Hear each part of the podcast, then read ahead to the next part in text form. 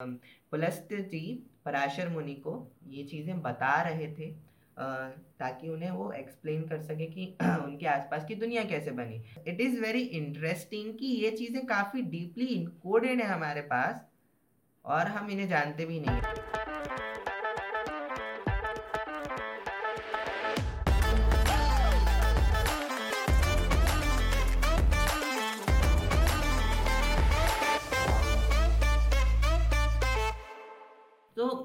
बचपन से ही है ना साइंस में बड़ा इंटरेस्ट था मेरा। और उसके बाद फिर साइंस थोड़ी इजी इजी सी लगने लगी थोड़ी सी लॉजिकल लगने लगी तो और इंटरेस्ट बढ़ गया, क्योंकि आप आसपास की चीज़ों को और बेटर तरीके से समझ पाते हो कई बार। साइंस जो प्रेजेंटली कह रही है, उसके हिसाब से। तो इंटरेस्ट तो था, और बचपन की क्यूरोसिटी की वजह से तो और ही था। तो हमने ले ली साइंस और ये साइंस लेने के पहले ही हर किसी ने ये चीज़ तो पढ़ी होगी कि साइंस में फिज़िक्स में there are states of matter यानी जो पदार्थ होते हैं, उसके कुछ रूप होते हैं। जिन रूपों में जो मैटर है, वो ट्रांसफ़र होता रहता है टेम्परेचर एंड पोजिशन के हिसाब से बट उनके बाहर कभी नहीं जाता, जैसे solid gas liquid and what और जस्ट रीडिंग एक one of the very old scripture Vishnu Purana and I got something very interesting related to physics.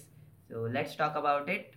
My name is Dipesh आप सभी का स्वागत है दिपेश टॉक्स के एक और एपिसोड में. नंबर मत पूछना याद नहीं है. और आज हम बात करने वाले हैं वैदिक कल्चर में स्टेट्स ऑफ़ मैटर के बारे में. सो so, देखो states of matter are very fundamental states of matter काफ़ी बेसिक चीज़ है जो आपको फिज़िक्स में आपको साइंस में सीखने को मिलती है और जो आपको सिखाई जाती है. और वो चीज़ काफ़ी कॉमन है क्योंकि सॉलिड लिक्विड गैस एंड अगर आप थोड़ा और डीप जाओ तो plasma and there is a lot more but उससे आपको उतना ज़्यादा मैटर नहीं करता और उतना ज़्यादा आपको उसमें इंटरेस्ट लेने की भी ज़रूरत नहीं है। क्योंकि वो बहुत ज़्यादा डीप हो जाता है अगर आप उसके बारे में स्टडी करते हो तो आपके लिए वो इंपॉर्टेंट है। तो ऐसे ही मैं बचपन में यानी बहुत क्यूरियस था तो पढ़ता रहता था, पढ़ता रहता था। तो देखो, तीन स्टेट्स ऑफ़ मैटर तो मुझे हर किसी को समझ में है। सॉलिड मतलब कुछ भी अगर आप ले लो सॉलिड ऐसा हाथ में पकड़ सकते हो हार्ड शेप दैट जिसके एटम्स बहुत ज़्यादा बाउंडेड होते हैं। एंड उसके बाद लिक्विड जस्ट लाइक बॉटल में पानी पानी या फिर आपका ऑयल कोई कोई सा भी फ्लूड जो बहता है। और जो दिखता है, जिसे आप टच कर सकते हो, जो चीज़ों को गंदा कर सकता है, गीला कर सकता है दैट इज़ लिक्विड एंड फिर उसके बाद गैस ऑब्वियसली जो हमें दिखती नहीं है, पर हर जगह होती है देर इज़ सम गैस जिससे आपको हवा लगती है फ्रिक्शन होता है that all the gas and उसके बाद प्लाज्मा प्लाज्मा एक ऐसा स्टेट होता है, जिसमें लिक्विड और लिक्विड और गैस के बीच एक स्टेट होता है, जिसमें आपका जो कोई सा भी मैटर है ना वो बहुत ज़्यादा गर्म होता है, बहुत ज़्यादा एक्साइटेड होता है, बहुत ज़्यादा एनर्जी होती है उसमें और जो उसके इलेक्ट्रॉन्स है ना, वो हाइपरली एटम से बाहर निकल कर भाग रहे होते हैं। That is the state of plasma plasma का सबसे अच्छा एग्ज़ाम्पल है आग। Fire is the state of matter which is known as plasma तो आप आग को प्लाज्मा के नाम से जान सकते हैं। तो ऐसे ही मुझे पिछले साल विष्णु पुराण पढ़ने का मन हुआ दैट मैं, चलो यानी सब लोग स्क्रिप्चर्स पढ़ते थे यानी आप सुनते हो कि गीता पढ़ रहे हैं, रामायण पढ़ रहे हैं, अदर अदर, बहुत सारे स्क्रिप्चर्स हैं ऐसे जो बेसिकली कॉमनली लोग पढ़ते हैं। तो मैंने भी सोचा, चलो, एक स्क्रिप्चर पढ़ते हैं और उस स्क्रिप्चर तो मैं चूज़ कर रहा था, मैं कौन सा स्क्रिप्चर पढ़ूँ, कौन सा स्क्रिप्चर पढ़ूँ। अब मैं बोला, सब गीता पढ़ रहे हैं, भागवत पढ़ रहे हैं, रामायण पढ़ रहे हैं, यानी everything is related to Vishnu the Hari form of the god Vishnu Vishnu भगवान से सब जुड़े हुए हैं। सो मैंने भी सोचा, चलो विष्णु जी से रिलेटेड कुछ पढ़ते हैं। सो पहले एक टीवी शो आता था विष्णु पुराण करके। सो यू डोंट नो कि मैंने वो उतना ज़्यादा देखा नहीं है, क्योंकि हम जब बहुत छोटे थे और अब नहीं आता है वो इतना इंटरेस्टिंगली तो मैंने सोचा, चलो विष्णु पुराण पढ़ते समवेयर मैंने ढूंढ लिया, ऐसे so there is a website of Gita Press that is known as Gita Seva Trust वहाँ पर आप उनके जो बुक्स हैं, जो स्क्रिप्चर्स हैं, जो उन्होंने वहाँ पर अपलोड कर रखे हैं, बहुत सारे वो ऐड करते रहते हैं तो वहाँ पर आप जाकर उनकी ऑफिशियल वेबसाइट पे फ्री में पढ़ सकते हो आप उसकी एप्लीकेशन पे पढ़ सकते हो। बहुत सारे स्क्रिप्चर्स हैं वहाँ पर। तो वहाँ पे मैंने विष्णु पुराण देखी तो मैं वहाँ से पढ़ने लग गया। सो देर इज़ उस टाइम यानी मुझे पढ़ने की उतनी आदत नहीं थी। So I am going very very slow यानी यू कैन थिंक कि चार, पाँच, दस श्लोक एक बार में, वो भी दस श्लोक तो बहुत ज़्यादा बोल दे चार, पाँच ही। जस्ट लाइक like एक पेज पे, उसके फ़ोन की स्क्रीन पे जस्ट पाँच या छः पाँच या छः पढ़ लिए, बहुत है। क्योंकि वो, क्योंकि संस्कृत होती थी, फिर संस्कृत का ट्रांसलेशन सो so, संस्कृत वगैरह थी so it take me time मुझे क्योंकि पढ़ने की आदत भी नहीं थी और मैं यानी पढ़ने की रोज़ कोशिश कर रहा था आदत डाल रहा था तो इस वजह से मैं यानी कोशिश करता रहता था कि कुछ पढ़ते हैं ऐसा करते हैं ऐसा करते हैं ऐसा करते हैं। सो एट द एंड यानी मैंने उसके कुछ चैप्टर्स पढ़े मैंने यानी literally I haven't completed any of the book मैंने आज तक जो शुरू की हैं पढ़ना। सो ये भी कंप्लीट नहीं करी थी बट बेसिकली उसकी समरी में जितना मैंने पढ़ा था तो Vishnu Purana talks about creation of the world और यानी संसार की रचना, संसार में कैसे क्या सीक्वेंस बनाया गया है, कैसे उसकी शुरुआत हुई और इस वाले कल्प में जो चीज़ें चल रही हैं, उनका कैसा सीक्वेंस है, अभी कौन सा टाइम चल रहा है और ब्रह्मा जी का दिन and all the time division फिर उसके बाद एस्ट्रोलॉजी एंड बहुत सारी ऐसी रिलेटेड चीज़ें हैं और विष्णु जी से रिलेटेड चीज़ें हैं काफ़ी सारी। तो मैंने उसके कुछ शुरुआती जो उसमें यानी ऐसे कुछ सेक्शंस हैं आई वुड से शायद आठ या नौ सेक्शंस हैं और उसमें अलग अलग अध्याय चैप्टर्स हैं। तो मैंने कुछ नाइन चैप्टर्स पढ़े हैं, उसके नाइन्थ भी कंप्लीट नहीं किया है। एंड उसमें जो शुरुआती चैप्टर्स हैं, उसमें वो बात करते हैं क्रिएशन ऑफ़ द वर्ल्ड के बारे में। And at the start of the second chapter they start with the god but जैसे जैसे चीज़ें आगे प्रोसीड होती जाती हैं so there are shlokas from number thirty seven सैंतीसवें श्लोक से आई थिंक तिरयालीसवें या फिर छियाल फोर्टी फोर्थ श्लोक तक वो बात करते हैं वेदिक स्टेट ऑफ़ मैटर के फॉर्मेशन के बारे में। और ये स्टेट ऑफ़ मैटर इतने ज़्यादा कॉम्प्लेक्स नहीं है, ये बहुत ज़्यादा कॉमनली यूज्ड हैं, बहुत ज़्यादा से आप इनके बारे में जान सकते हो, आप इनके बारे में रोज़मर्रा के बारे में बात करते हो, आप रोज़ इन्हें देख रहे हो, रोज़ किसी ना किसी पूजा में इनका नाम आ रहा है और बहुत अच्छे से जानते हो इनको। But it's it's just a perspective that you don't know about it तो let's start with the shloka तो विष्णु पुराण के फ़र्स्ट पार्ट के सेकंड चैप्टर के सैंतीसवें श्लोक से शुरुआत करते हैं। तो वो श्लोक कहता है भूतादिस्तु विकरवाण शब्द तन्मात्रकम ततः ससर्ज शब्द तन्मात्रादाकाशम शब्द लक्षणम तो ये जो सब सैतीसवा श्लोक है, ये कहता है कि देर इज़ सम एंटिटी जो इसके पहले जो पूरा सिक्वेंस उन्होंने विष्णु पुराण में बताया है, पराशर मुनि ने तो वो पूरा एक्सप्लेन करने के बाद एक एंटिटी रह, एक एंटिटी फॉर्म होती है, कुछ एंटिटीज़ में से। उस एंटिटी ने अपने बॉडी फॉर्म को, अपने आप को एक प्रॉपर्टी, यानी थोड़ा सा और अपनी एनर्जी को ढाल के एक प्रॉपर्टी की रचना की, एक प्रॉपर्टी बनाई जिसको हम आकाश, जिसको हम शब्द कहते हैं, यानी जिस साउंड कहते हैं। एंड उस साउंड से उस और उसी एंटिटी से उस साउंड को होल्ड करने वाली, उस साउंड की प्रॉपर्टी को अपने अंदर एक्सेप्ट करने वाली एक एलिमेंट की रचना है जिसको हम आकाश कहते हैं। देर इज़ द फ़र्स्ट महाभूत की रचना होती है, जिसे हम आकाश के नाम से जानते हैं। देन आगे देखते हैं। मैं सबसे पहले आपको सारे श्लोक बता देता हूँ देन अपन सिक्वेंस देखेंगे उसका। शब्दमात्रं तथाकाशं भूताधियस समावृणोताकशस्तु विकुर्वाणः स्पर्शमात्रं ससर्जः। बलवान् भवद्वायुस्तस्य, स्पर्शो गुणो मतः। आकाशं शब्दमात्रं तु स्पर्शमात्रं समावृणोत्। तो इन दो श्लोकों में पराशर मुनि कहते हैं कि जो आकाश है आकाश सबसे पहला महाभूत है और उसने भी अपनी एनर्जी को और ढाल के अपने आप को थोड़ा और आ, सहज करके नेक्स्ट एलिमेंटल प्रॉपर्टी को जन्म दिया जिसे हम कहते हैं स्पर्श यानी जिसे आप छू सकते हो जिसका आप टच कर सकते हो जिसे आप फील कर सकते हो। एंड उस स्पर्श से जन्म हुआ उस स्पर्श तन्मात्रा के साथ उस स्पर्श के गुण वाले वायु का जन्म हुआ यानी जहाँ से आपकी एयर उत्पन्न होती है। दैट एयर की प्रॉपर्टी होती है आप इसे छू सकते हो आप उसका नाम ले सकते हो उसमें से साउंड ट्रेवल कर सकता है। एंड दैट इज़ वॉट यानी जैसे जैसे एक एक एलिमेंट नीचे आता जाएगा उनमें वो सारी प्रॉपर्टीज़ होंगी जो पुराने वाले एलिमेंट्स में थी। सो so, इसके बाद आता है ततो वायुर्विकुर्वाणो रूपमात्रं ससर्जः। ज्योतिरुत्पद्यते वायोस्तद्रूप गुणमुच्यते इस श्लोक में पराशर मुनि कहते हैं कि जो वायु है, स्पर्श मात्र, स्पर्श के गुण वाली जो वायु है, वो भी अपने आप को और सहज करती है और अपने आप को ढालती है।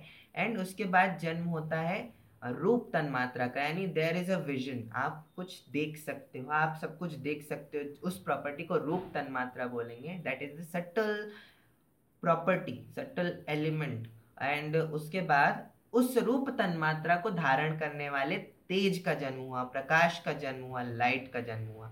तो देर इज़ सिक्वेंस तो वहाँ पर डायरेक्ट अग्नि नहीं आती है, वहाँ पर वो बात करते हैं तेज की लाइक हीट लाइट टेम्परेचर इन सब चीज़ों की बात होती है। बिकॉज़ विदाउट टेम्परेचर आप कुछ देख नहीं सकते हो। There is need to be some temperature तभी आप कुछ ना कुछ देख सकते हो, तभी वहाँ से लाइट एमिट होती है। So there is the third element that we got that is light और तेज, जिसका प्रॉपर्टी है, आप उसे छू सकते हो, आप उसे उसमें से साउंड ट्रेवल कर सकता है, आप उसे नाम दे सकते हो और आप उससे टेम्परेचर हीट लाइट भी एब्जॉर्ब कर सकते हो। एंड उसके बाद आता है, स्पर्श मात्रम तो वे वायु रूप मात्रम समावरणोत ज्योतिश्चापि विकुर्वाणं रसमात्रं ससर्जः। सम्भवन्ति ततोऽस्माभांसि रसाधाराणि तानि च। रसमात्राणि चम्बा, चाम्भांसि रूपमात्रं समावृणोत्।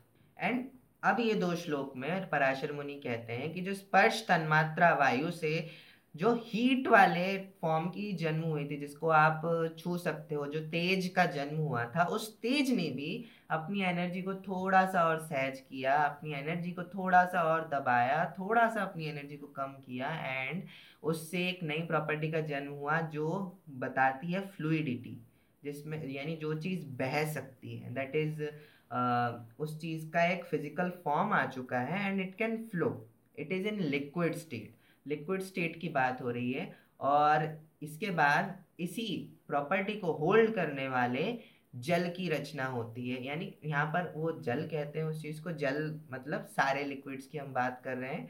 तो वो जल की वहाँ पर रचना होती है तो हमारा चौथा महाभूत that fourth element has been born और उसके बाद नेक्स्ट श्लोक में विकुर्वाणानि चाम्बांसि गन्धमात्रं ससर्जिरे, सङ्घातो जायते तस्मात् तस्य गंधो गुणो मतः। एंड इस लास्ट श्लोक में, तिरयालीसवें श्लोक में पराशर मुनि कहते हैं कि जो प्रॉपर्टी है लिक्विड की, जिसने लिक्विड की प्रॉपर्टी गेन की है, उसके पास पुरानी चार प्रॉपर्टीज़ भी हैं, उसके पास शब्द है, उसके पास स्पर्श है, उसके पास रूप है, उसके पास तेज है।